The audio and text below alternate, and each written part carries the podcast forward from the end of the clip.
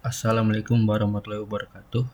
Perkenalkan nama saya Aksal Gustiyah Mereka Wahyu dengan NIM 1807635 dari kelompok 9 Inovasi Teknologi Pembelajaran akan memberi komentar ke semua anggota kelompok 5 sebagai penyanyi dalam materi The Innovation Stages of Process.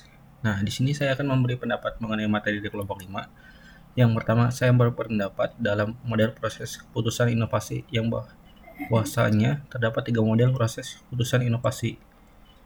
Pertama, pada tahap pengetahuan. Dalam tahap ini, saya berpendapat individu seharusnya mempunyai kesadaran pengetahuan untuk inovasi tersebut apakah berpengaruh terhadap individu atau tidak.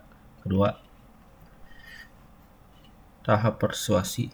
Pada tahap ini, individu mulai mencari inovasi yang menguntungkan atau tidak untuk dirinya. Ketiga, tahap keputusan. Pada tahap ini, individu mempertimbangkan adopsi inovasi dengan percobaan, namun menolak inovasi tersebut atau tidak menggunakan sama sekali inovasi tersebut. Selanjutnya ada proses inovasi atau tahapan inovasi. Pada tahap implementasi adalah hasil dari keputusan inovasi. Tahap akhir implementasi terjadi ketika inovasi telah kehilangan kualitasnya dan dianggap sebagai akhir dari implementasi. Ketiga, pada tahap penemuan kembali adalah sebuah peniruan inovasi yang sudah ada hanya saja ditambahkan sebuah difusi agar agar penemuan yang sudah ada atau inovasi yang sudah ada tersebut itu ditingkatkan lagi ke hmm, keefektifan.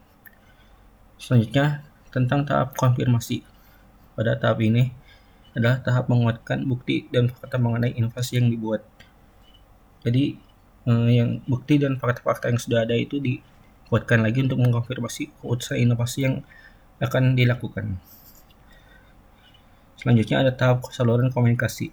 Pada saluran komunikasi ini saya berpendapat adalah sarana atau media untuk menyampaikan suatu informasi. Dalam proses untuk memutuskan inovasi itu ada berkomunikasi dan dan ada salurannya sendiri yaitu media massa atau media cetak.